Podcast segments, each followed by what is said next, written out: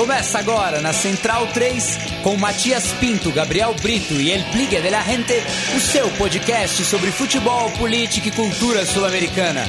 Conexão Sudaca.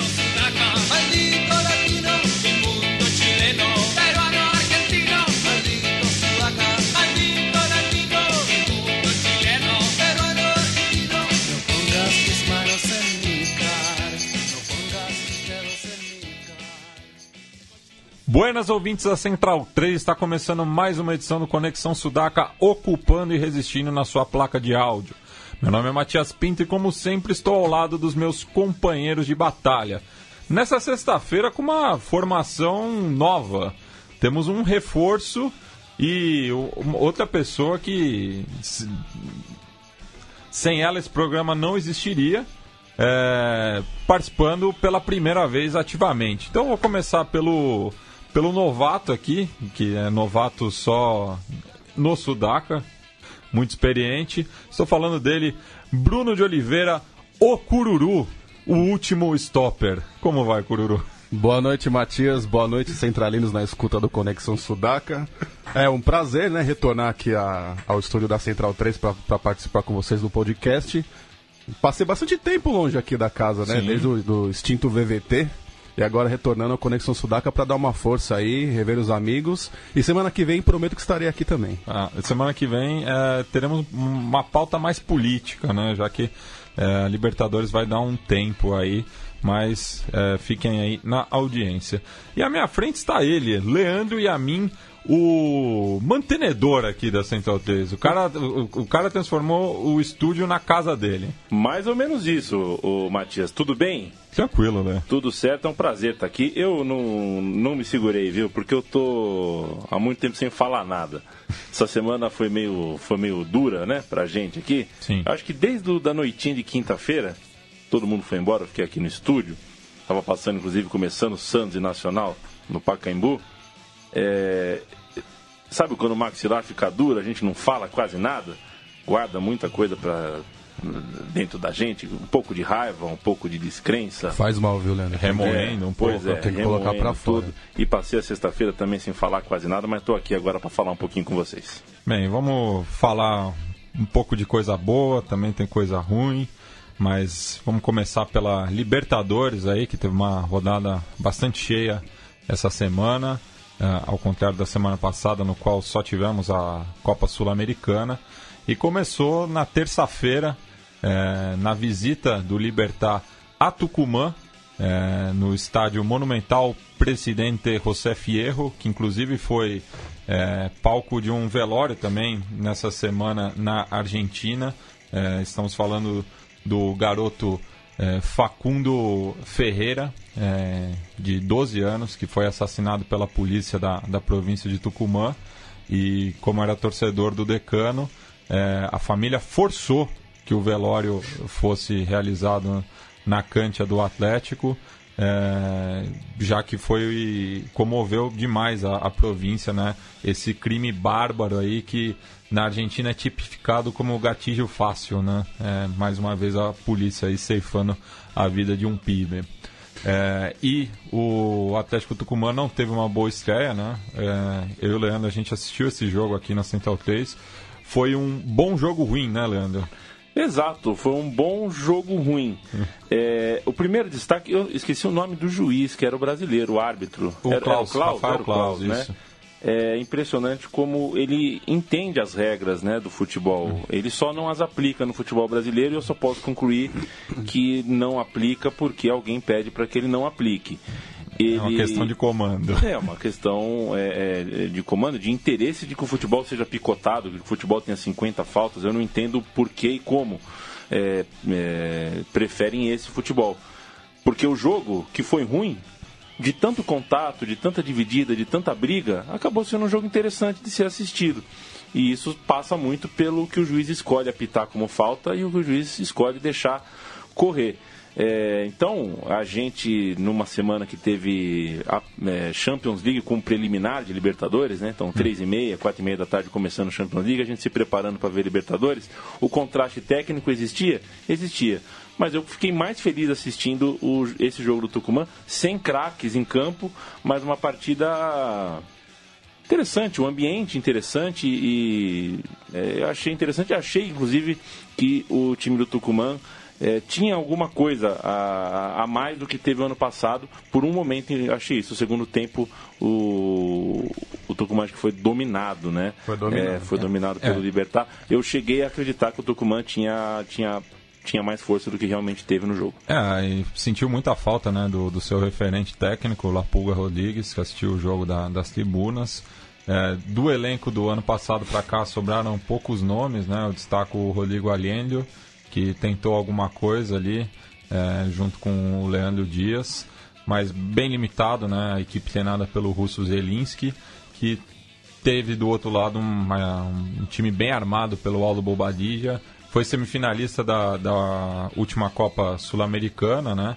É uma equipe bastante experiente, tem o Paulo da Silva como um dos seus referentes ali atrás.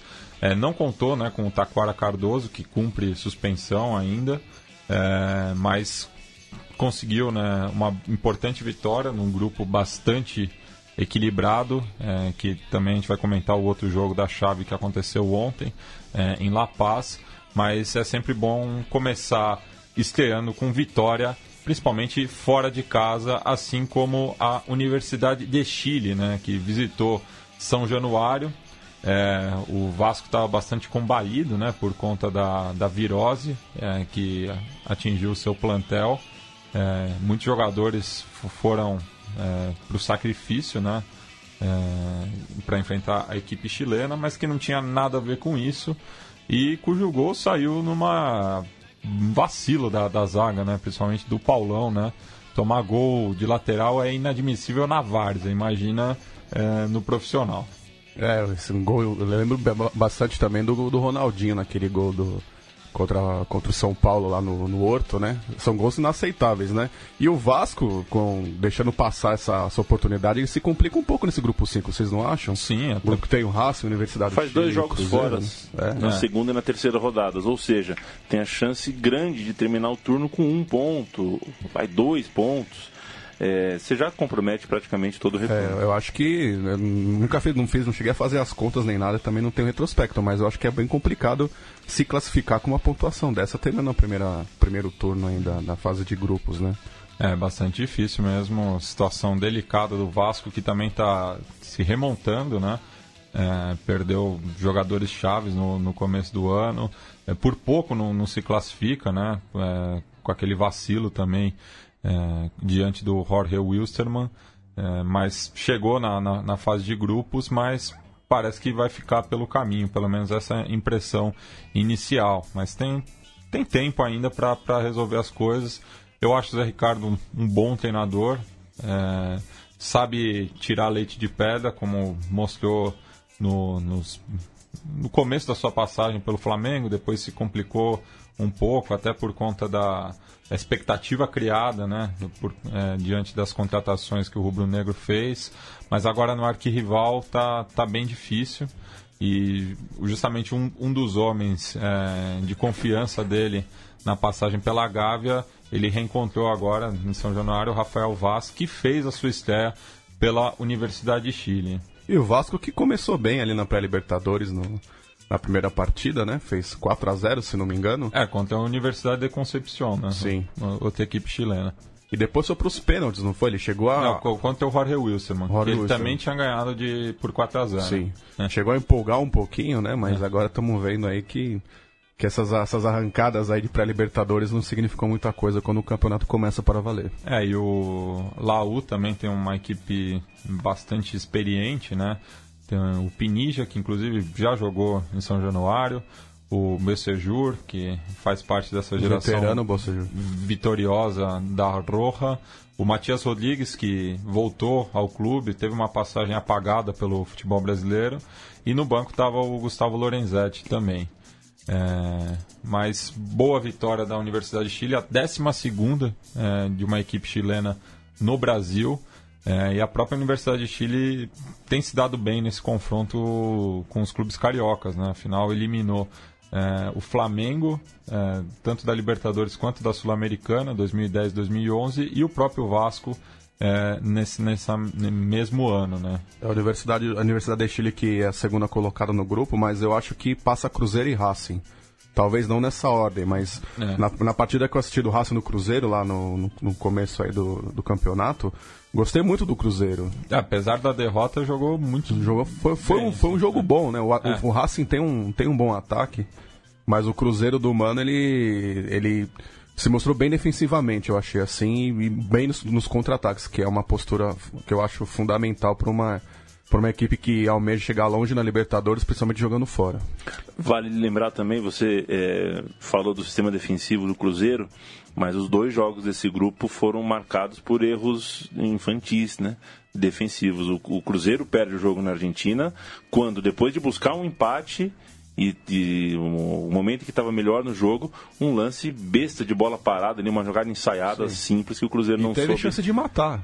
Teve, teve, acho que teve umas duas mal. chances de. Depois que empatou, teve duas, duas chances de, de, de sair na frente, né? É impossível chegar no vestiário tomar, depois de tomar quatro gols e falar que não jogou mal. Mas a gente pode. O Cruzeiro não jogou mal contra não, o Racing. Não jogou mal. Não mesmo. É, e claro, contou com uma noite muito inspirada do Lautaro Martinez, que foi, depois dessa atuação, aos olhos do Sampaoli, foi convocado para os amistosos da Albiceleste é, no final do mês. É, também na terça-feira a gente teve a estreia da Nueva Oja né, na Libertadores, afinal ela ano passado é, ela viu a eliminação do seu portenho para o Júnior de Barranquilla na Copa Sul-Americana, mas agora, é, diante de um grande recebimento né, da enteada do Ciclone no bairro Obreiro, recebeu o defensor que acabou sendo prejudicado pela arbitragem. Né? Afinal, o os acréscimos foram bastante generosos e o segundo gol do Diego Churin é, estava irregular, né? ele estava em posição de impedimento, é, mas a, equipe da casa conseguiu sua vitória e soma seis pontos já no grupo 1, que é o mesmo do Grêmio, que tem apenas uma unidade, mas um jogo a menos, mas já está aí a cinco pontos é, da equipe paraguaia. Será que chegou a vez o Cerro Porteio, Matias?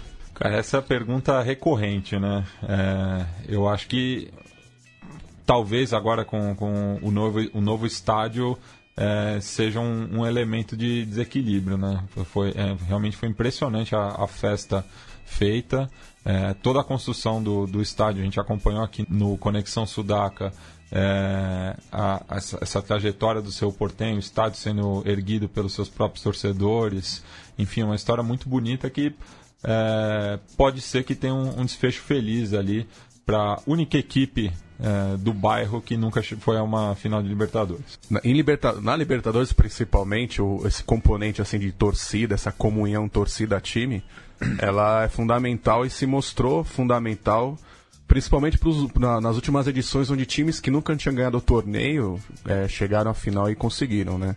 E só fazendo uma errata, eu digo a única porque o Sol de América já saiu do bairro. Sobrou só o Nacional, Sol Nacional. e o, o seu Portenho. Então talvez o seu, esse, esse componente leve o seu portenho longe, na minha opinião. Nem campo, eu vi, eu vi, algumas, eu vi algumas partes da, da partida. Em campo, se a gente for comparar com o Grêmio, que seria o outro expoente do grupo 1, o seu portenho tem um time inferior. Até porque o Grêmio é, é, é o último campeão, tem uma, tem um elenco ali já mais que joga tempo, joga junto há mais tempo. E o Cerro Portenho tá vindo como uma espécie de um time que tá com mais gás, digamos assim, se a gente pegar todos a, todas as equipes aí, estádio novo, torcida empolgada. E esse componente nunca ter vencido, né? Vamos ver se ao longo do campeonato essa essa química aí leve a equipe do o Ciclone, né, do Bairro Obreiro longe na Libertadores. É bem impedido, né? Nossa, bem, bem impedido, impedido né? É, aquela, aquela típica arbitragem caseira, né? Porque é, é, mais comum no Paraguai do que. Nas... Outro fator, é. outro fator que conta para levar os times longe na Libertadores, né? É. Recentemente estava comentando com alguns amigos no, na, num grupo que eu faço, do qual faço parte na, nas redes sociais. e eu, eu brincava com eles, né? De que além da, dessa, dessa comunhão equipe-torcida que tem, levar, que tem se mostrado um fator que leva times muito a longe, até além das suas possibilidades em alguns casos na Libertadores, é, essa, esse trato com a organização também também, tem, também faz a diferença, Ah, né? Se a gente pegar o Galo, que é um time que foi campeão pela primeira vez em sua história, mas não tinha um histórico de chegar longe em Libertadores, é, no começo do campeonato o Calil estava emprestando jatinho pro pessoal da Comembol, estava tentando de alguma forma fazer uma aproximação institucional do clube com a Comembol. Não vou dizer que, não vou ser leviano para dizer que isso é, foi fundamental para o Galo vencer, né? Aquela partida contra o Olímpia na final, enfim. É, o Olímpia teve a chance de matar o jogo, de levar o, o, o título para casa naquela oportunidade. É, a bola conta, né? Mas também conta, de certa forma, essa- esse peso institucional do clube quando conversa ali com a Comembol de alguma forma. Com certeza. É, o, passando agora para quarta-feira, é, a gente teve o empate entre o Bolívar e o Colo-Colo no estádio Hernando Siles. É, outro grupo também bastante equilibrado, é, tirando o Delfim, que faz a sua estreia na Libertadores. O Delfim, aquele que tá sendo procurado na Lava Jato agora, não, né? não, não, não, é- não esse. esse. Esse que vai, vai, vai ter um feito importante, que ele participou, que ele vai completar 50 anos no final de 2018. Qual é a nacionalidade do Delfim, o, o Matias Pinto? O clube? Por favor. Equatoriano. Equatoriano. Eu tô vendo aqui o escudo dele aqui, é bem simpático. É, né? o cetáceo. É um cetáceo. Não, mas o apelido do clube justamente Claro. são, são os cetáceos. Mas o Delfim realmente corre é, por fora né, nesse grupo. Mas temos três camisas bastante pesadas, né? Os três maiores campeões nacionais é, de Bolívia, Chile e Colômbia. Não é pouca coisa. É, o Nacional já largou na frente, né? Conseguiu uma vitória importante em Santiago na primeira rodada e agora goleou é, na sua, em casa, recebendo justamente os equatorianos, enquanto que o empate entre Bolívar e Colo-Colo em La Paz é, garantiu aí uma vantagem de quatro pontos já é, em duas rodadas, então acho muito difícil o campeão de 2016 não passar adiante nessa Libertadores. É, o Bolívar à frente do Colo-Colo com um ponto, né? É, afinal, o Colo-Colo perdeu é, o seu jogo de estreia. O Colo-Colo que não avança né, é, a- ao mata-mata desde 2008, se eu não me engano. Já são aí Era aquela equipe do Matias Fernandes, Sim, do Valdívia, sim. É. Suaço. essa mesmo e faz tempo mesmo que o, que o Colo-Colo tem des- deixado a desejar aí e sempre eliminado de forma traumática. O Leandro Amin bem sabe com um gol de Cleiton Xavier. E para desespero de Luxemburgo. É. É, vamos falar agora do, do Estudiantes, né, que também abriu boa vantagem aí é, no grupo. É, é o líder com quatro unidades, à frente justamente do Real Garcilhaço, que visitou La Plata, e do Santos, que conseguiu sua vitória ontem no Pacaembu. É, bom começo também, né? Empatou em Montevidéu, num jogo marcado por uma grande rivalidade. É, e agora venceu em casa. É, então o Pincha mostra aí que a, a campanha do ano passado, no qual terminou em terceiro né, no grupo com Botafogo e Barcelona de Guayaquil e o Nacional, que também é, terminou em último, é, fi- tá ficando para trás, né? Mostra aí um, um bom começo de trabalho do Lucas Bernardi, né? Mais um é, leproso aí que assume. Que, afinal, eu fico impressionado, né? Porque o News revela tanto jogadores quanto treinadores depois, né, Cururu? É, se a gente pegar como parâmetro aí o Louco Bielsa, né? É, Tata Martino também chegou a, Sim. chegou a trabalhar lá como técnico ou só como jogador? No News não, como técnico. Como A- técnico A equipe também. semifinalista da Sim, Libertadores sim. era ele. Lá do, do Escoco, né? Isso. É verdade, então. A gente pegar como base aí dois treinadores que. O Tata Martino menos, né? Mas o Bielsa chega. Eu acho que revolucionou o futebol. E é da. da. da, da, da base ali do, do News, né? Eu tô dando uma olhada aqui no elenco do Estudiantes. O Mariano Andújar ainda é o goleiro do Sim, não, é, é, ainda tem conta com vários é, referentes da equipe campeã em 2009, né? O Chapo Brana ainda tá lá, o, De Sábato, o Thiago de Sábato, é, o Pavone voltou, né? Ele não foi campeão naquela oportunidade, mas foi campeão em 2006, assim como o Pajasso Luguércio, Sim. que também tá Que jogaram contra o São Paulo, né? Que na, o, Sim. foi pros pênaltis, É, né? em 2006 e estavam no 7 a 0 inovidável é, contra o Rinácia. foi debaixo de chuva, né? O jogo do Estudiantes, Sim. bastante chuva, e eu achei, mesmo considerando a diferença da técnica, que se você imagina que o Garcilaso vai mesmo ser derrotado quando viaja para o Brasil, para a Argentina, mesmo assim eu acho que foi de uma imposição, de uma autoridade maior do que eu imaginava. É, não que considerasse o Estudiantes uma galinha morta, mas o Estudiantes para mim era um time que não não, eu não colocava ali na primeira prateleira. Ainda não ponho, mas subi uma prateleira. Achei que o time não jogou só bem, não. O time jogou com. Com Sabe o que me lembrou? Com um pouquinho mais de técnica? O Botafogo do ano passado, jogando a mesma Libertadores. Um time muito solidário, elétrico. É, o jogo decidido e continuando é, no mesmo ritmo, querendo criar as jogadas. Achei um time que é, merece atenção. Vai jogar duas vezes contra o Santos, né? Nas, nas próximas duas rodadas. Sim. E é para ficar atento, porque fez três, mas eu acho que cabia até mais do que isso. É, em termos de tradição, né? Talvez esse seja o grupo mais gabaritado. Afinal, são dez é, Copas, quatro do Estudiantes, três do Santos, três do Nacional. É, então, o Garcilhaço, imagino que vai ficar pelo caminho. É, mas que fez um bom jogo contra o Santos na, na estreia em Cusco, a gente tinha ressaltado aqui. Tá, fique, talvez fique pelo caminho porque tem, são três times aí disputando duas posições, mas é. o, o Garcilasso não, não é menos time que o, que o Nacional, por exemplo. Também não, né? a gente vai comentar mais adiante uma atuação terrível é, do Bolso ontem no Pacaembu. E o, esse, o Diogo Silvestre, que foi revelado pelo São Paulo, ele é titular do Estudiantes? Não, faz. É, ele passou, passou mal, tá, tá mal lá, não, não foi nem relacionado para esse jogo. Também não teve uma boa passagem pelo Penharol. Enfim, tá. tá num... Quem que é o empresário dele? É o Juan Figuer? Imagino que sim, né? Pra, pra fazer essa conexão Rio Platense. A conexão sudaca, né? Aproveitando. É, e agora vamos falar né, do, né, dos dois jogos que mobilizaram boa parte do Brasil. É, tanto o Corinthians quanto o Flamengo jogando na quarta-feira no horário nobre, né? Como é, é, é, é de praxe. É, o Corinthians recebeu o Deportivo Lara, que surpreendeu né, na, na sua estreia nessa edição. Ganhou do Independente é, por 1 a 0 e teve mais próximo de fazer o segundo do que tomar o empate.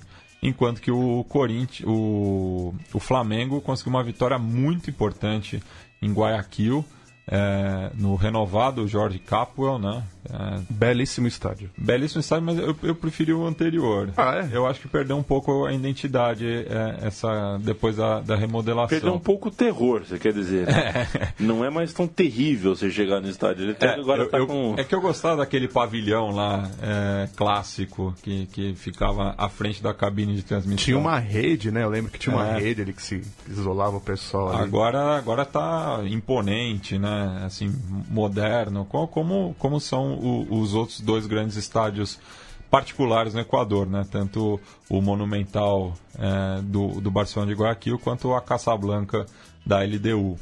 É, mas o, o Emelec, na primeira oportunidade que teve, fez o gol, ao contrário do Flamengo, que criava muito, mas é, não, não convertia é, isso em bola na rede.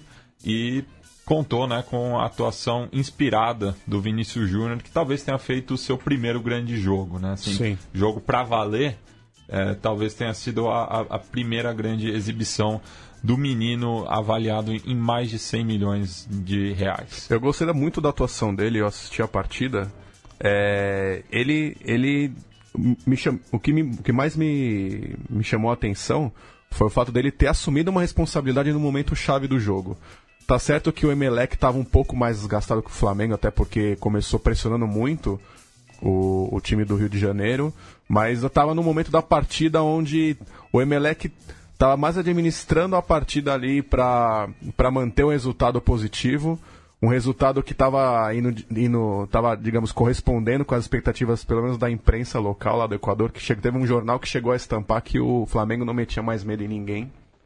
Então, tava tudo, a torcida tava bastante empolgada com, a, com o jogo, tava bastante, pelo menos pra mim me pareceu, pareceu bastante confiante de que o, o Emelec sairia vencedor da partida.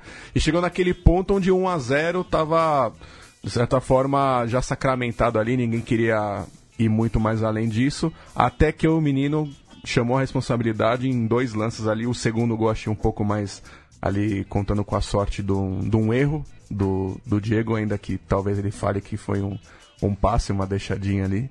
Mas o primeiro gol mostrou isso, mostrou um, um jogador que, apesar da, da pouca idade, da, apesar de já, tá, já ter sido negociado, chamou a responsabilidade e resolveu para o Flamengo. Um resultado importantíssimo fora de casa. Contra uma boa equipe, que é a do Emelec. É, o próprio Emelec, que foi uma pedra no sapato do Flamengo na edição de 2012, né? É, que acabou passando adiante, enfrentou o Corinthians na, nas oitavas de final naquela oportunidade. É, e e o Flamengo ficou chupando o dedo como tem acontecido nas últimas participações, né? 2012, 2014 e 2016. Não, perdão, 2017, a edição do ano passado. A última vez justamente que o Flamengo é, passou para o mata-mata foi em 2010, quando acabou eliminada justamente pela Universidade de Chile, como já citamos. É, passar agora para boa vitória né, do, do Nacional de Medellín, 4 a 0 diante do Delfim, nenhuma surpresa, né? É, o Nacional que mais uma vez está tá, é, se renovando aí, né? É o começo de um novo ciclo, agora com o Jorge Almiron, treinador finalista da última edição. É, mas mantém aquele estilo de jogo para frente, é, envolvente e que deu frutos né, na, nas últimas temporadas. É, apesar de todas as modificações, o estilo pelo menos está sendo mantido, né? Pelo, no estilo de jogo, no caso, né?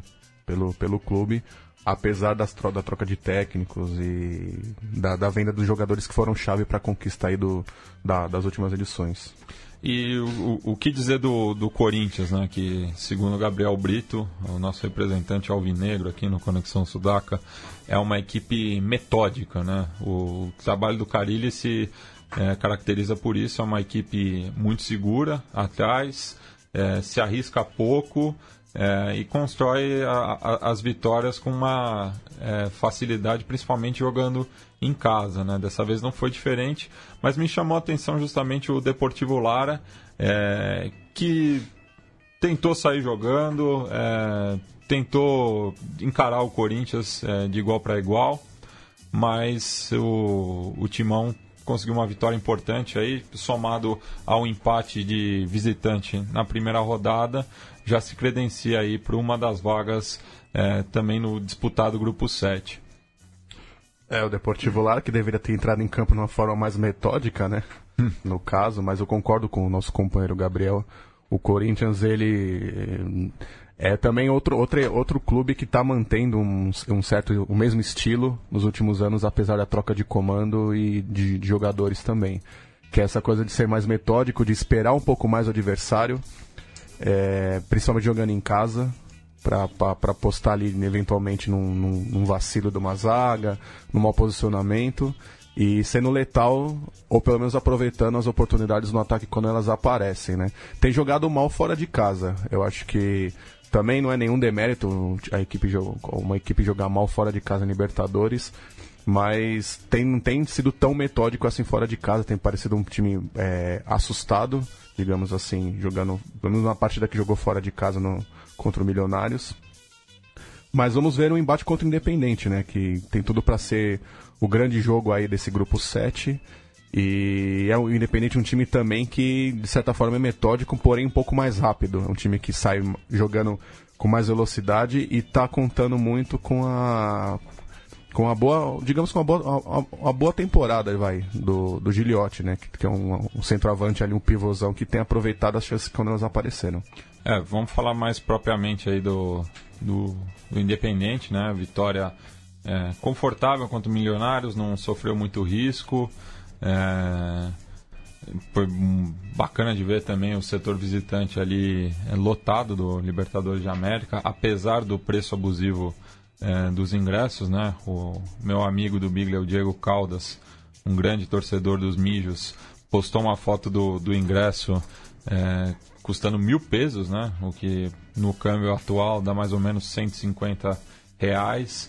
É, e é uma tecla que a gente bate há bastante tempo aqui, que ah, deveria haver um, um teto, né? É, principalmente para Pro visitante, os visitantes, né? Já que muita gente saiu da Colômbia, claro, existem muitos colombianos vivendo em Buenos Aires, mas há de se levar em conta o grande deslocamento que a, as torcidas é, fazem pelo continente, sobretudo as colombianas, eu sempre tiro o chapéu para eles. Porque É, eles parecem os que mais viajam, né? é, nunca jogam Impressionante, sozinhos. é impressionante. É, destacar também o bom número do do Colo-Colo em La Paz também. Levou Assim, bastante gente. Com toda a organização, eh, o tipo de, de, de relação que tem com o futebol, muita gente aqui, muita gente ali, sai da Colômbia pro Peru, do Peru pro, pro Uruguai, do Uruguai pra Colômbia. É, Emelec e Flamengo tinham nove torcedores do Flamengo. Eu acho que não precisa ser igual. Realmente esses caras estão acima. O torcedor do Antônio Medellín está acima. Do América. Do América. Esses caras estão viajando que nem uns loucos mesmo. Agora, levar nove pessoas, depois do que a torcida do Flamengo fez, por exemplo, contra o Independiente, final de Sul-Americana, tinham pouquíssimos torcedores. E Isso porque o Flamengo tem muito torcedor na região norte do Brasil. Pois é. né? Eu tô falando nove, É. podiam ser oito, se Eu bobear. contei oito. É, era Eu por contei aí. oito. É, e- eu acho que era o pessoal da, da- os comissários de bordo, né? Toda a equipe do, do avião que levou o Flamengo até É. o até um num voo charter até aqui, até É. o Equador. É, isso, isso porque, por exemplo, o, o- o próprio Palmeiras, que tinha até essa dúvida, né, se poderia ter torcedores visitantes é, na sua estreia por conta do, do- dos episódios lá em, em Montevidéu, é, teve um, um público melhor em Barranquilla que o, que o Flamengo é, em Guayaquil. E não destacaram nenhum efetivo de segurança para os nove heróis Não, de Estavam ali de boa. tavam- de boa, tavam- é. tavam bem- aparentemente estavam bem estavam se relacionando bem ali com os torcedores do Emelec. É. Uma torcida que não pôde estar também por conta de punição foi a torcida do Nacional aqui no Pacaembu. É, o público também é um pouco abaixo do esperado. É, eu acho que o, o Santos é, tinha condição de colocar mais gente jogando na capital. É, e é justamente a, a promessa da, da- dessa nova gestão do Peixe, né?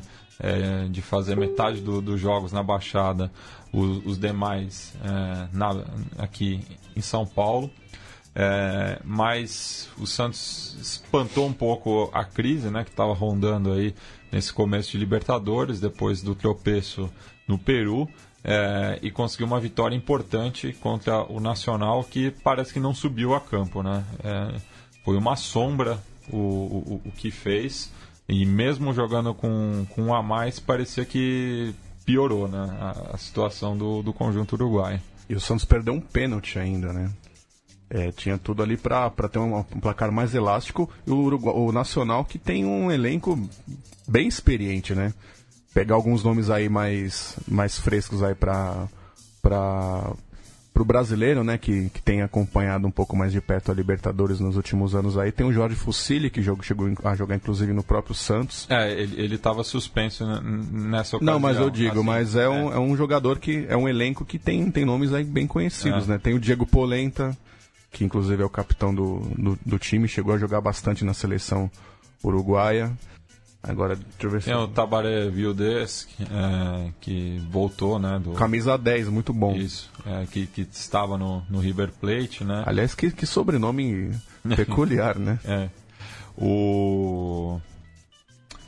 E o Esteban Condes, né, que é, um, que é um jogador experiente, um goleiro experiente, mas que foi muito mal né, nos dois gols do Santos, apesar de ter é, defendido o pênalti é, depois, é, entregou a paçoca é, mais no primeiro mas, e no segundo teve uma contribuição da defesa. né, Ah, o do porque Sacha ele não teve nenhuma culpa ali, né? O primeiro sim, Você achou? sim, botou a bola pra dentro. Não, o que o Sacha bate cruzado. Ah, não, tô falando o primeiro gol. Ah, tá. O primeiro gol do Sacha, ele bota a bola pra dentro. E o segundo do Rodrigo, é, ele fecha muito mal o ângulo e também a bola bate nele e acaba entrando. E ali foi um vacilo também da zaga toda, porque o, o menino aí, que inclusive faltou na escola, né? Segundo mostra em reportagem, é, deitou ali, vindo pelo lado esquerdo do, do ataque do Santos e marcou um belo gol, né? É, eu vou evitar de fazer o comentário de que o raio caiu de novo no, Eu no solo sei, da Vila né? Belmiro. É, eu gostaria de destacar a atuação do, do Alisson. É um volante que é muito voluntarioso, tem um bom porte físico, um bom desarme. Ainda precisa talvez melhorar o posicionamento, ele é muito afobado, ele se mostra muito afobado, quer sempre dar o bote.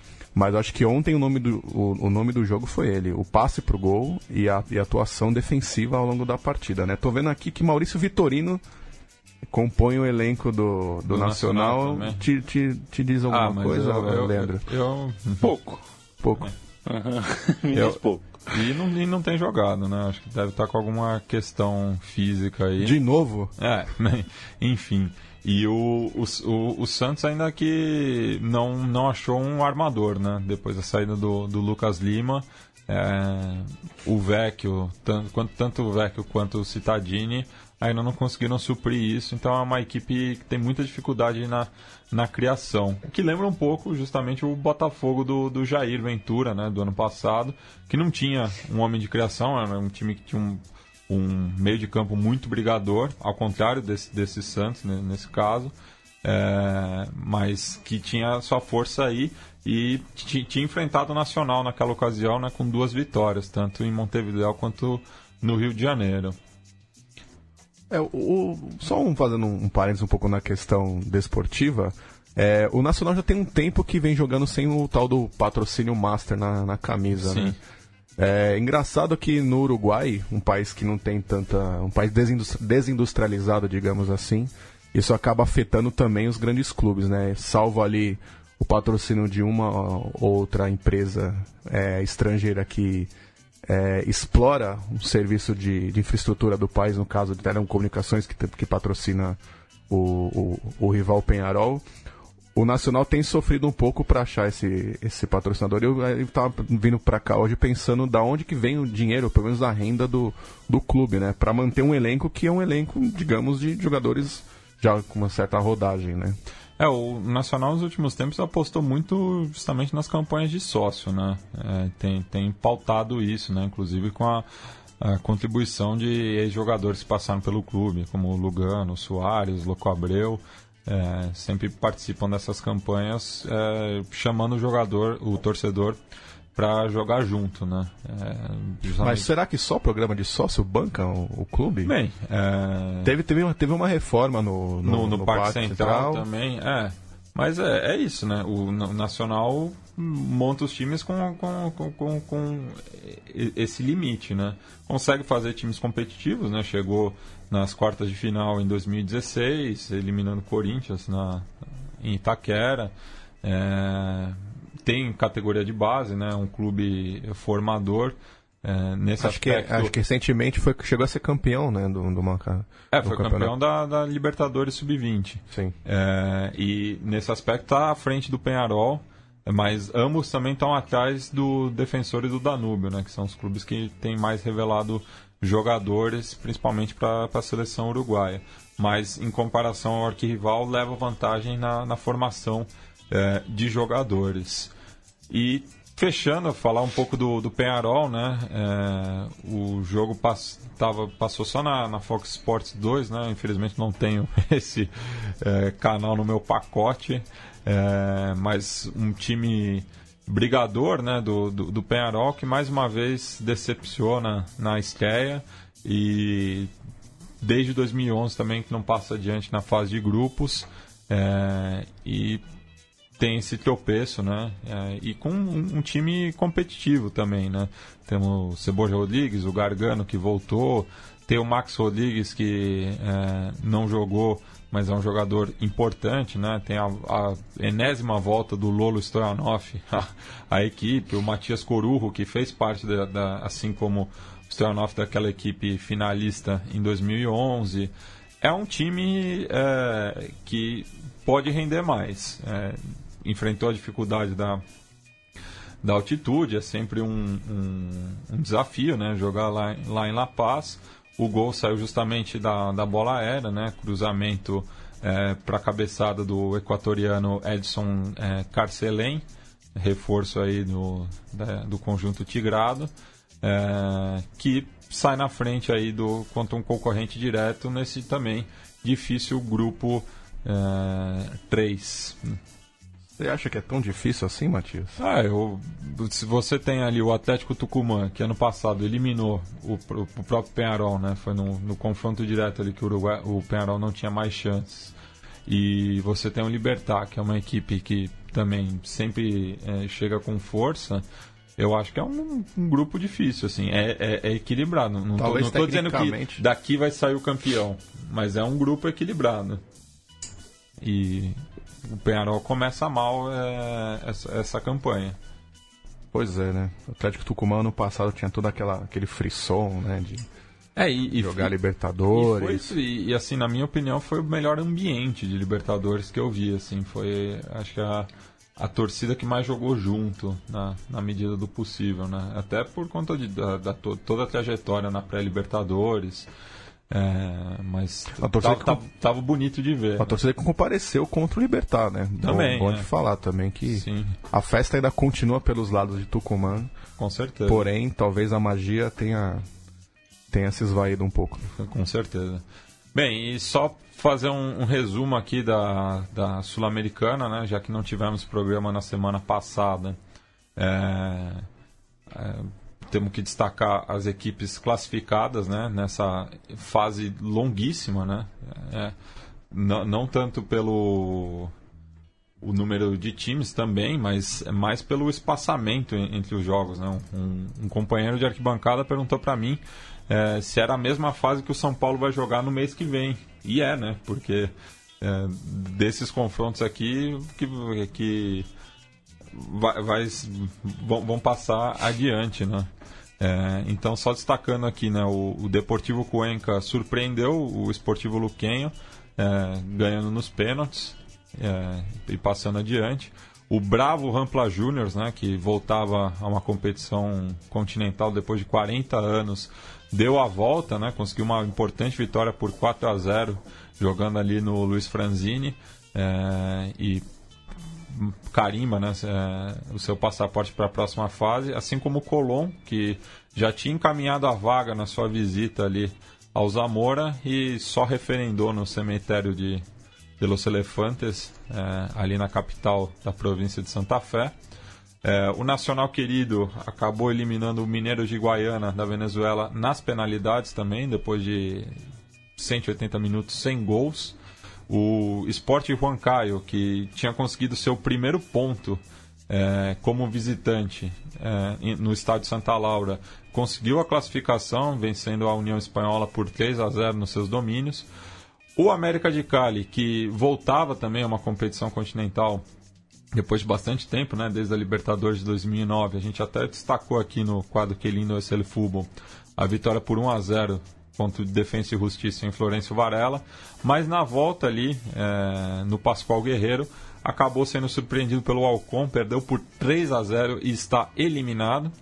O Cerro, é, rival do Rampla, visitou é, o Sport Rosário, empatou em zero gols é, ali no interior do Peru e na volta é, na Vicha ganhou por 2 a 0 ali no estádio Luiz Trócoli. E talvez a grande decepção né, dessa, dessa fase tenha sido o Barcelona de Guayaquil, repetindo o feito do São Paulo no passado, né, de semifinalista da Libertadores em um ano, sendo eliminado na primeira fase da Sul-Americana na temporada seguinte. Empatou em 0 a 0 contra o General Dias em Guayaquil e perdeu em Luque por 2 a 1 está fora da Sul-Americana. Assim como o Sporting Cristal, que é, perdeu para o Lanús por 4 a 2 na ida, conseguiu uma vitória em Lima por 2 a 1 mas não foi o suficiente, é, já que no placar global perdeu por 5 a 4 Já o El Nacional, é, equipe equatoriana, que só tem jogadores do país, mas teve um caso curioso é, recentemente, porque tinha um colombiano que falsificou a, a, a certidão de nascimento, estava se passando por por equatoriano e acabou jogando no, na equipe do exército do, do país vizinho, é, mas é, ganhou, né? Por, tinha ganhado o primeiro jogo no estádio Olímpico Atahualpa por 3 a 2 e empatou com o San José em Oruro por 1 a 1 é, Outra equipe que deu adeus antes da hora foi o Everton, é, que perdeu em casa ali no Suaçalito por 2 a 1 conseguiu a vitória de visitante diante do Caracas por 1 a 0 mas não foi suficiente por conta do, é, do gol qualificado. E a, teremos é, rodada lá para abril agora, com principalmente o, o, as equipes brasileiras estreando. Só vou passar aqui as estreias do, dos brasileiros. É, o Atlético Mineiro enfrenta o São Lourenço na quarta-feira, dia 11, é, ali em Barro Flores, né, no, no, Evogaçômetro. O Bahia vai até Santa Cruz de la Sierra, onde enfrenta o Blooming também na quarta-feira, assim como o Fluminense, que recebe o Nacional de Potosí no Rio de Janeiro. É, já na quinta, o Botafogo vai até La Florida, onde enfrenta o Audax italiano. O Atlético Paranaense recebe o News Old Boys ali na Arena da Baixada, enquanto que o São Paulo visita o Rosário Central em Arrochito. Baita jogo, baita jogos inclusive. Eu tô com uma expectativa muito grande em torno da, da partida que envolve os dois clubes rosarinos, né, o News e o Central. Isso. E só retomando também os próximos compromissos da Libertadores, que volta no começo de abril, é, na primeira semana. O Libertar recebe o The Strongest ali no estádio Nicolas Leós, no, perto ali do bairro Rara, em Assunção. O Nacional visita o Real Garcilhaço em Cusco, enquanto que o Palmeiras recebe a Aliança Lima na, no Allianz Parque, mesmo horário de Universidade de Chile e Racing é, no Estádio Nacional em Santiago. Já tem a manchete do lance, se der Aliança, Aliança Lima? Co, co, é. Qual que é? Aliançaço, né? Ah, pô, pô. Tá eu e a minha, ó, à frente da, da, da imprensa. Essa capa deve estar tá pronta já, viu, Tá para os dois lados também, né? Porque Sim, se, é. É se, o Palmeiras ganha, também dá para fazer trocadilho.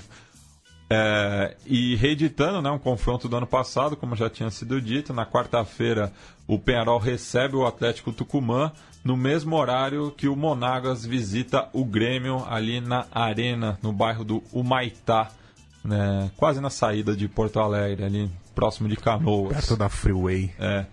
É, já o Boca Júnior recebe o Júnior é, na Bomboneira. Podemos aí colocar o nome do Taça Heleno de Freitas, né? Não passou pelas duas instituições. O, enquanto que o Cruzeiro recebe o Vasco da, Gama num duelo de muita rivalidade entre brasileiros é, no Mineirão. Já na quinta-feira, o Colo-Colo recebe o, de, o Delfim no Estádio Monumental da Via Arellano, mesmo horário de River Plate e Santa Fé no Monumental de Núñez. É, e fechando essa rodada, temos a visita do Atlético Nacional ao Bolívar no Hernando Siles, assim como o Estudiantes de La Plata recebendo o Santos no Estádio Único de La Plata. É, alguma consideração, Cururu? Algum duelo aí nessa próxima rodada que você esteja mais interessado? É, Racing e Universidade do Chile acho que é o confronto a, a ser visto aí na, na próxima rodada, assim como Cruzeiro e Vasco. Embora o Cruzeiro disparado, é um time muito melhor, muito melhor, muito, digamos, é, se comporta muito melhor em campo do que o Vasco. Então você né? está de olho no grupo 5 aí, né? No grupo 5. É, acho que é o mais interessante mesmo dessa primeira é, fase. Estudiantes e Santos também. Eu acho que é um, é um belo confronto aí. Eu faço até uma analogia aí que La Plata é a Santos da, de Santos da província de Buenos Aires. É. Vai ser interessante esse jogo. para ver essa sequência do Santos, né? Que depois da atuação contra o Nacional muita gente fala, os holofotes, né, todos direcionados ao menino Rodrigo. Vamos ver como é que é a sequência do Peixe na Libertadores da América. É, e se o Estudiantes ganha, já abre uma vantagem considerável. Aí, Sim, né? é, abrir quatro pontos é, para o próprio Santos, podendo até jogar por um empate quando visitar o estado de São Paulo. Serão sete pontos de nove caso o Estudiantes vence, né? Isso. Já é uma, uma margem interessante aí, uma, pontua, é. uma faixa de pontuação. Precisaria de só uma vitória a mais para garantir, garantir a classificação à próxima fase. E Cururu, você acompanhou a super final do super clássico, do superlativo é, ali em Mendoza? É, eu vi, eu vi alguns flashes né, na, durante ali, o momento que a partida estava acontecendo, até porque eu estava vendo outros jogos, é, eu estava vendo outro jogo no, no, horário, mas depois eu fui, enfim, fui ver a, a partida ali, os melhores momentos. É, queria, é, um, é, uma partida que normalmente ela mobiliza toda a Argentina, mas especificamente nesta oportunidade é, parece que movimentou a semana em Mendoza, né? Que é um que é um estado que é a quarta, quarta maior cidade da, da Argentina, né? E tem, tem recebido alguns jogos aí na, na Supercopa, né? É, nos últimos anos. Isso. É, divide um pouco com, com Córdoba, né? Esse posto de é, palco desses grandes jogos é, neutros, vamos Sim. dizer assim, né? Sim. E muito por conta da, da remodela, remodelação que o, os estádios é, do interior da Argentina tiveram por conta da Copa América de 2011. É, o River acabou né, com, conquistando esse título, é, o que é importante pelo momento que está vivendo o Milionário, né, muito mal é, na Superliga, né, é, também veio, veio, de uma temporada não muito feliz ano passado, né? Frustrante até por ter sido eliminado da, da maneira como foi, né? Como pelo foi Lanús. pelo Lanús. E mas mostra que o que o Gajardo ainda tem tem, tem muito recurso, né? É, deu um nó tático no no Guillermo Esqueloto. É, o Armani fez a sua primeira grande atuação é, pelo River e ele disse que veio para isso mesmo, né, para conquistar títulos e quem sabe é, disputar o Mundial da Rússia é, em junho. Tem chances? Eu imagino que sim, porque eu não, não vejo grandes. O Romero praticamente tem, é, o... tem tido grandes concorrentes aí na posição. É, o, o, Romero ele não tem. Ele é banco, né? No, no, no time dele. É, mas mesmo assim conta com a confiança de todos os técnicos que, que passaram na Argentina nos últimos anos. É, mas eu acho que o Armani é, tem merecido essa convocação, se não como segundo, como terceiro goleiro, pelo menos. Não vejo muitos é, goleiros fazendo é, portanto, assim, né? É, talvez pode falar do, do Nahuel Guzmán, do Marquezine, que estão no México, mas jogando na Argentina, acho que o Armani está na frente até do Agustin Rossi, que é bom goleiro, mas é novo ainda. É né? novo, é novo. Não, não, não, tem tanta experiência assim quanto de um goleiro campeão da, da Libertadores. É outro jogo que teve teve uma certa inflação do preço do, dos, dos ingressos. Tá certo que é Boca e River, né? O, o clássico de maior rivalidade, é, que movimenta mais pessoas, né, digamos assim, tem um poder de comoção maior do que outros clássicos no país, mas também ali sofreu com, com o preço dos ingressos e também é, ocasionou um, um, efeito cascata de inflação em preços de outros serviços, né?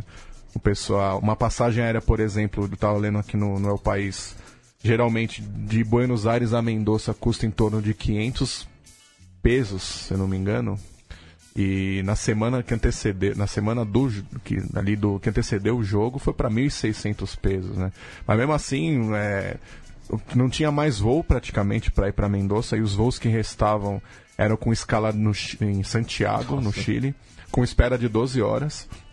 Mas não foi suficiente para inibir, digamos assim, o torcedor de ir até Mendoza para acompanhar esse, essa final que é a segunda na história do, dos Isso. dois clubes, né? É, e a gente vai lembrar justamente da primeira vez até então que Boca e River decidiram um campeonato.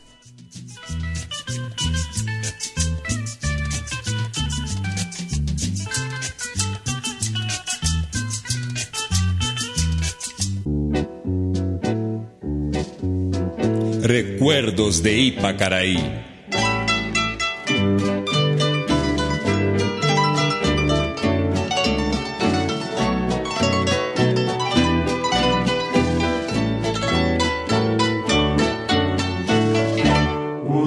noche tibia nos conocimos junto al agua azul de Ipacaraí. Cantabas triste por el camino. Bem, o ano é 1976. É, na final do torneio nacional daquele ano chegaram o Boca de Juan Carlos Lourenço e o River de Angel Labruna à final é, passando, né? Passar aqui a campanha de ambos, né? O Boca Juniors classificou-se é, na zona A ao lado do Quilmes, enquanto que o River é, se classificou na Zona B como líder também, é diante do Banfield. É, inclusive teve um desempate até do Boca Juniors na Zona 1 para decidir quem seria o líder, né? É, que foi disputado no cilindro, que foi justamente o palco daquela final, no qual o Chenense ganhou do Cerveceiro por 2 a 1. É, depois, já no, nas quartas de final, o Boca despachou o Banfield por 2 a 1 é, na semifinal é, passou pelo Huracan por 1 a 0 enquanto que o River passou pelo Quilmes também por 2 a 1 e do Tajeres de Córdoba na semi também por 1 a 0 é, encontrando seu arquirrival na final. É, o Boca foi a campo com Hugo Orlando Gatti, Vicente Pernia, Pancho Sá, o senhor Libertadores, Roberto Moço e Alberto Tarantini. No meio, Jorge Riossi, Rubens Sunier, capitão, que protagonizou ali o, o lance polêmico né, na partida. É. O Carlos Veglio é, e a delantera na frente ia, foi com Ernesto Mastangelo, Juan Taverna e Dário Felman. Ainda entrou Mário Sanabria, que dois anos antes tinha sido campeão pelo Nils diante do, do seu arquirrival também.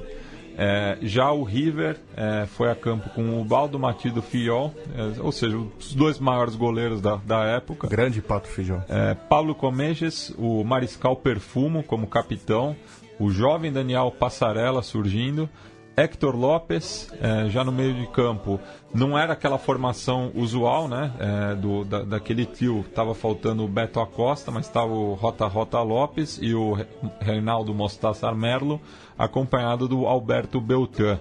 E na frente, Pedro Gonçalves, Leopoldo Luque, que foi campeão em 78, e o Pipino Mas. É... Aliás, quantos campeões em 78 nesses dois, nesses dois elencos? Pois né? é, bastante, né? É, inclusive, essa semana tivemos o falecimento do primeiro daquela geração, né? O Negro Galvão. Inclusive, teve um minuto de silêncio muito emocionante no, no jogo do Independiente. É, e e o, a gente lê também que o quadro de saúde do Loco Hausmann é, não é dos não melhores. Não é dos né? melhores, né? O, o Loco Hausmann que padece de um, de, uma, de um câncer na língua, né? As últimas notícias que temos é que não está bem. É impressão nossa, minha, ou em semestre de que antecede Copa do Mundo, morre campeão do mundo pra cacete. É, tem essa coincidência macabra. É... Caso de Stefano, por exemplo, é, que não é campeão do mundo, uhum. mas né, é, azar mais, da Copa. É, é, muito, é muito mais do que isso, é. que morreu em, num momento periclitante na Copa do Mundo, né? Não, é, não só morreu no véspera de Copa. Em 2014 quem mais morreu? Bellini. Bellini, verdade. E mais gente aí. Não, o lembro, Mar... Santos, não, Marinho Chagas, acho. Antes, é. Ficou Marinho Chagas também, que é. morreu no decorrer da Copa. É que, que chegue logo a Copa, né? É, pois é. Por favor. Por favor. E então vamos aí a narração é, recuperada né, da, da época que tem o gol do Rubens Sunier, que deu o único título é, do Boca diante do River, que agora o River devolveu é, com juros, né? Afinal, ganhou por 2 a 0 esse super clássico jogado na última é, quarta-feira. Guardadas as proporções dos elencos na comparação também, né? É. Ahora sí, algunas señales, pero desde luego el equipo de Boca no va a salir como el de River al trocecito. Ahora sí, pisa el Pepe Gatti, lo sigue Pancho Sá, más atrás Rigotti, ahí está Roberto Mouso, y parece que está nevando la Avellaneda. Una tormenta de nieve cubre toda la cancha, papeles picados blancos, impresionante el recibimiento para el campeón metropolitano, San y River.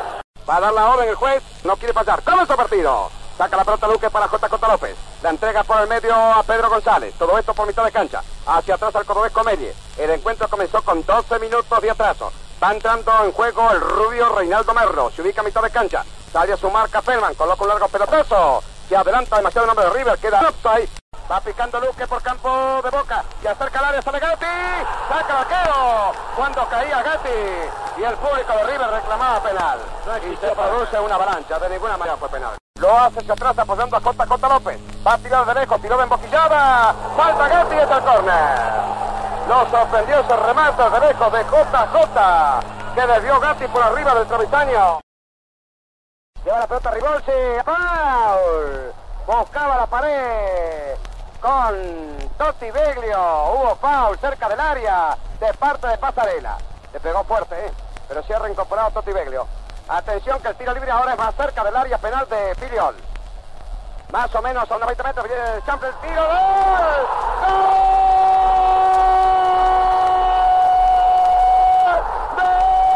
¡Boca Suñé! ¡Gol!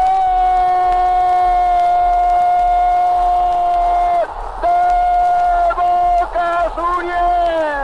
Sorpresivamente, de que entrara pelota o de que dio la orden al referir tirado, se metió por el ángulo, golazo de Suñé, revienta Bellaveda, gol de Boca, 27-30 Suñé, Boca 1, River 0. En momentos en que terminó, terminó, ganó Boca, bicampeón, Boca Bicampeón 76, campeón metropolitano, campeón nacional, señoras, señores, Boca 1, River 0, resultado final. Se han confundido con una nube de fotógrafos más grande que siempre. Van a dar la vuelta olímpica. Los campeones del Nacional. Va a dar la vuelta olímpica cualquier instante el equipo de Boca. Doblete de Boca, campeón metropolitano, campeón nacional de 1976. A dar la vuelta olímpica Boca. Comienza la vuelta olímpica. Han entrado muchos particulares también a festejar esta victoria. Doblete de Boca del equipo dirigido magistralmente por Juan Carlos Lorenzo. Boca campeón nacional. Como hace pocos meses dijimos, Boca campeón metropolitano. Están dando la vuelta olímpica Boca. Muchos jugadores sin la camiseta. Algunos tapándose la cabeza. Van dando la vuelta olímpica. Los jugadores de Boca Juniors están rodeados por muchos particulares. Muy amable. Estamos muy contentos por este triunfo, doble triunfo para Boca. Temporada sensacional. Lo dijo el técnico de Boca visiblemente emocionado y fatigado. Temporada sensacional, inolvidable la de Boca. La vuelta olímpica la siguen dando algunos jugadores. Y ahí está el señor Armando también, el presidente de Boca, acompañando con la vuelta olímpica al campeón, al doble campeón del 76. Victoria espectacular de Boca.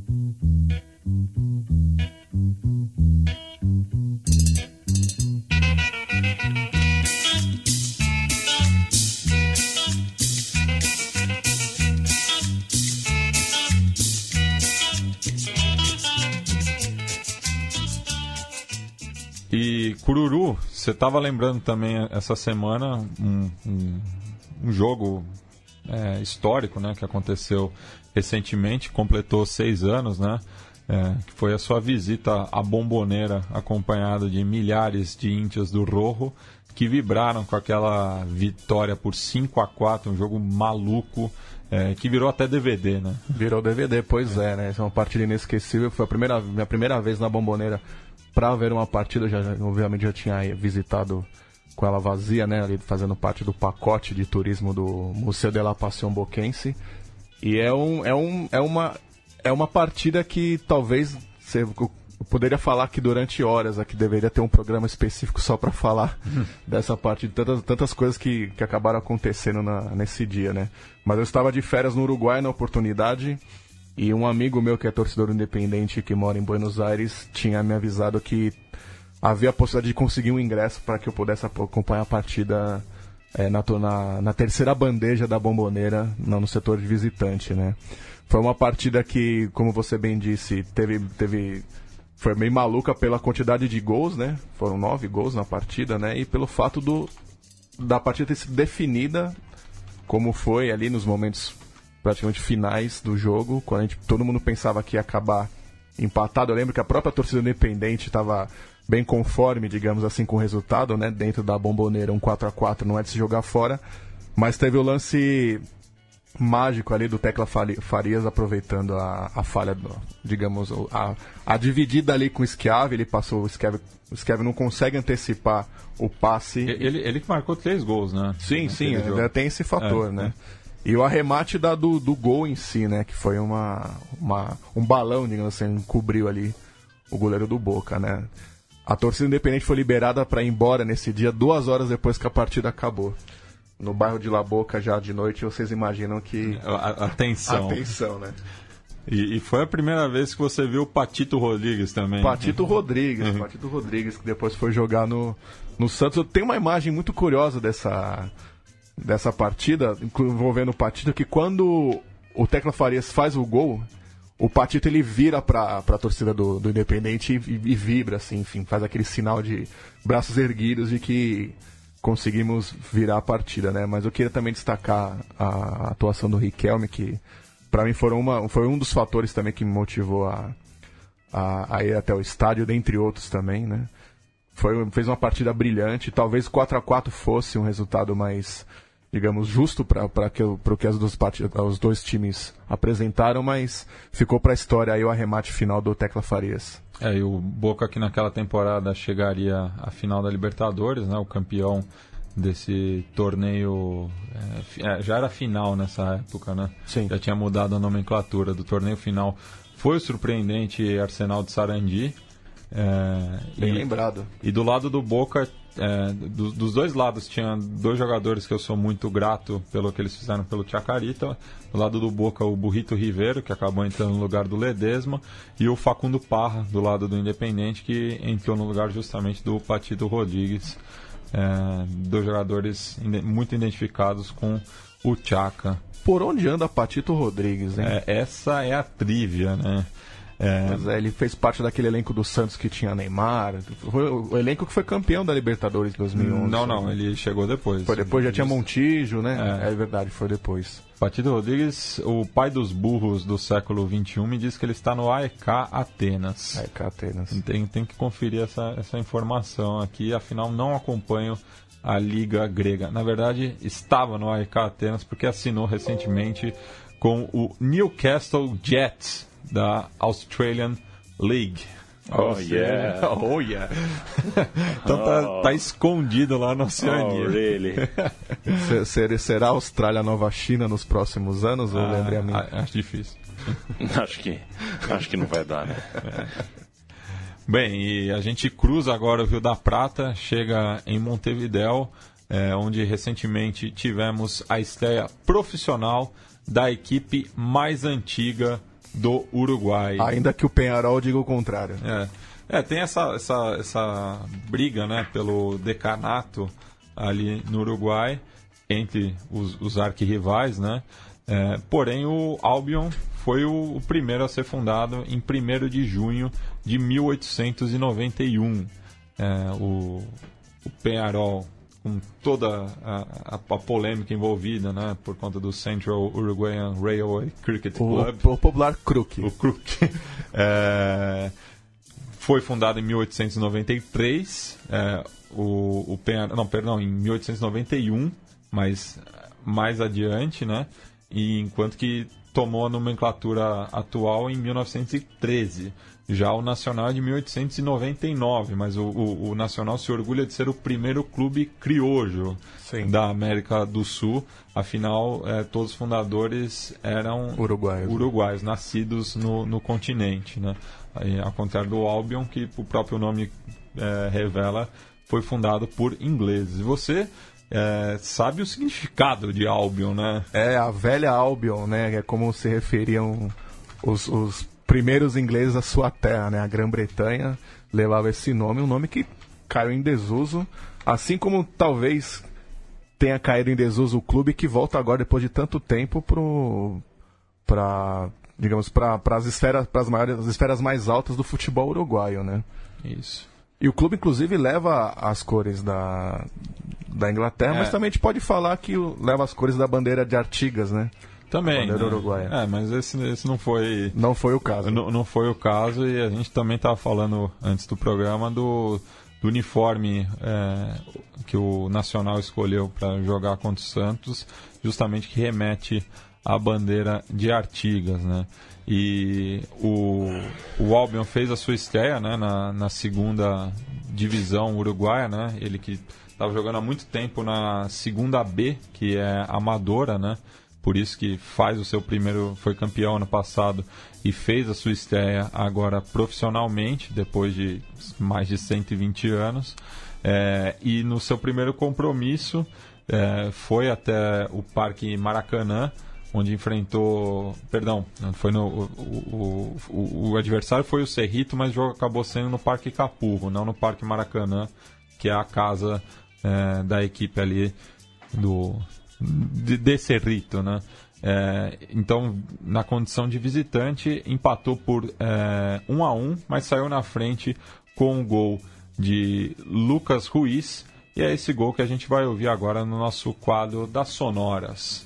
Ahí lo tiene Marabona, lo marcan dos, pisa la pelota Marabona, arranca por la derecha el genio del fútbol mundial y deja el tercero a tocar para Borruchaga siempre Marabona, genio, genio, genio, ta,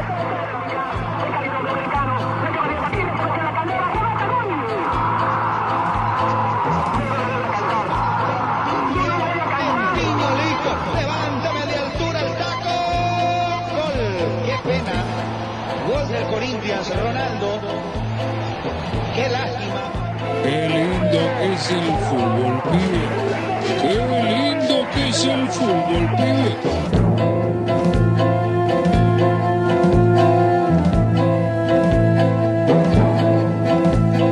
Y ahora arranca otra vez el ataque de Albion. Viene Pay, le cometen falta, sí señor. Falta tonta, le hizo un baile bárbaro. El numerado con el 9 para caer al piso, ganar la falta. Gana aire Albion, tiro libre para el Lecano Martínez. Sabés que se la cobra el propio jugador que termina cometiendo la falta, porque la hace y se da vuelta como mirando al árbitro para que no la cobrara. Se la cobró él solo. Asegurate la mejor inversión en propiedades. Sabrina Olivera Servicios Inmobiliarios. Venta, arriendo y administración en todo el país. 098-594-673. Se demora la ejecución de este tiro libre en el círculo central. El sol de Jacinto Vera en el centro del barrio, los mejores tragos, picadas minutas y la parrilla más completa. Pollí Gallinal, 2203-6744, 2203-6744. Vino la pelota, la peinaron. ¡Gol!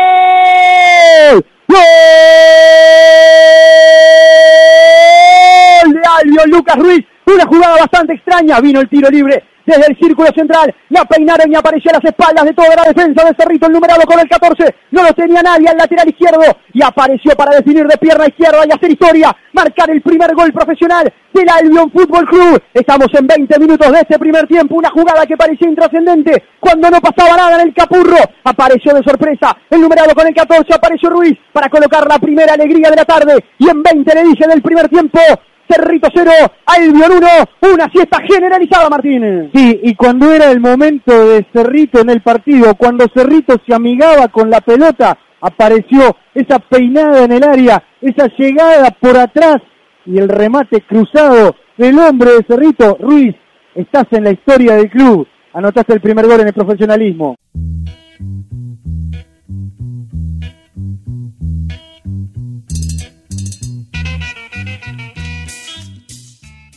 Assim relataram Rodrigo Dias e Martim Cardoner eh, para a rádios 1010 AM, lá de Montevidéu, o primeiro gol profissional do Albion.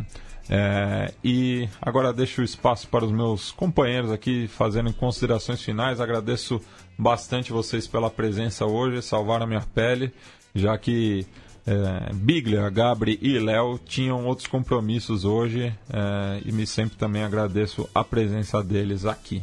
Não foi dessa vez que eu. Eu sempre brinco aqui, viu, Coruru? eu sempre peço às sextas-feiras um, espaço de editorial. Eu tenho, queria seis minutinhos para falar sobre a crise no Godoy Cruz, que acho que é um momento que está faltando aqui, que a gente debata o que realmente o Godoy Cruz quer da sua vida no futebol argentino. O Godoy Cruz que tem o escudo mais feio de todas as equipes do futebol mundial. Né? É, às vezes eu fico pensando se existe na Argentina, no Uruguai, no Chile, algumas, alguém tão dedicado ao futebol brasileiro como o Matias é dedicado ao futebol da América do Sul. Tomara que tenha, eu até acho que tem, porque eles realmente piram mais no jogo e na narrativa do jogo do que a gente. É, então, o meu, meu destaque final fica só mesmo para abraçar e parabenizar primeiro o Matias, depois todo mundo que está junto do Matias nesse projeto, que já tem tantos anos que a gente viu é, é, nascer com tão pouca gente curtindo naquela noite de sexta e tem aquela história, né? Sexta-noite ninguém ouve nada, sexta-noite não é hora de você publicar nada. Não, sexta-noite é a hora que o Conexão Sudaca nasce. Está cada vez mais forte, cada vez maior, cada vez mais bacana.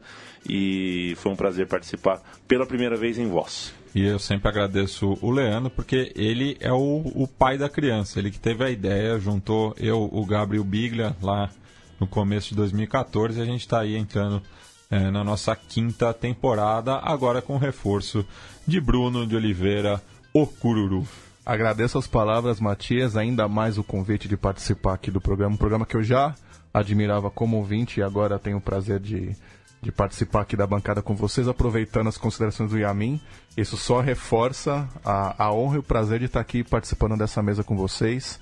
Espero poder contribuir na, nas próximas oportunidades e mandar um abraço também para os nossos companheiros Gabri, o Bilha e o Léo que também participam aqui do programa. Um abraço e vamos por mais. Isso, e a gente vai encerrar o programa aí com uma, é, uma colaboração rio-platense, né? Já que a, a rapper Malena D'Alessio cantou com o, a murga Falta e Resto do, do Uruguai. A Malena que faz parte do grupo de rap argentino Actud Maria Marta e fizeram ali um cortejo contra a, a violência de gênero, né? a violência contra a mulher. Então é com isso que a gente vai encerrar o programa é, em memória a Marielle Franco é, e manda aqui um saludo especial para os panelistas do lado B do Rio, é, principalmente o Fagner Torres, que era bastante próximo da vereadora que foi brutalmente executada é, na capital fluminense na última quarta-feira. Gil vuelve al curda y de madrugada. Habiendo fracasado en la pelea del día a día con la realidad, de noche a noche contra la tristeza, no encuentra otro consuelo el muy cobarde que levantarle la mano a su pareja. Pero se equivocó. Está ante una mujer que en cuatro versos pulveriza sus delirios de violencia.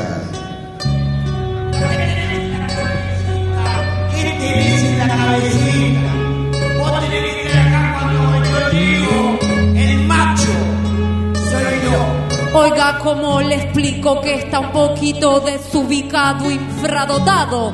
¿No ve que la prehistoria ha terminado? Que del macho de la casa solo queda el triste mito y que la que era sometida lo tiene bien cortito. Papito, qué patética, retrógrada película.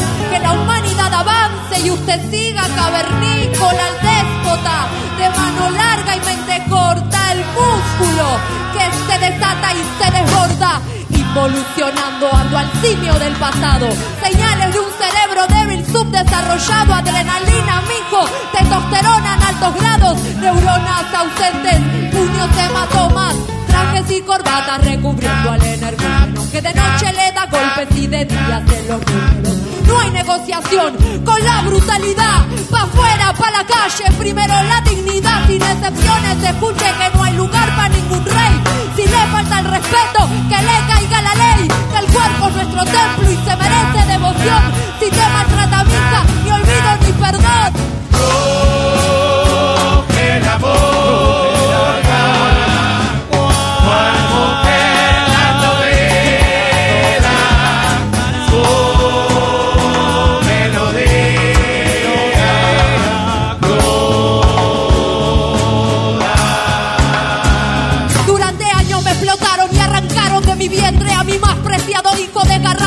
2017 me humillaron, violaron, ultrajaron, saquearon, llevándose de mí las riquezas que no regresaron, causando enfermedades, genocidio, muerte, hambre, chupando de mi cuerpo como vampiro mi sangre, bajándome la autoestima, buscando desmoralizarme, haciendo que de mis raíces renegar hasta avergonzarme.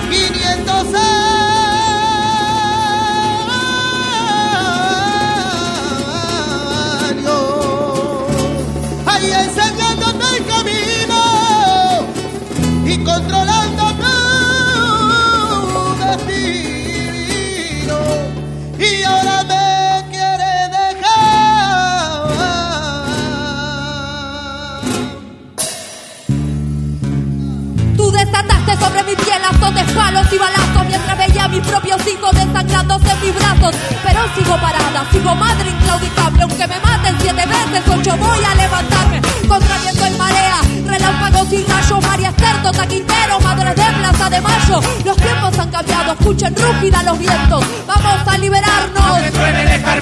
Por todas las mujeres de la historia masacradas, mi nombre es Latinoamérica y no voy a ser tu esclava. Todas las mujeres que le pusieron a mi nombre Latinoamérica y no nos callan.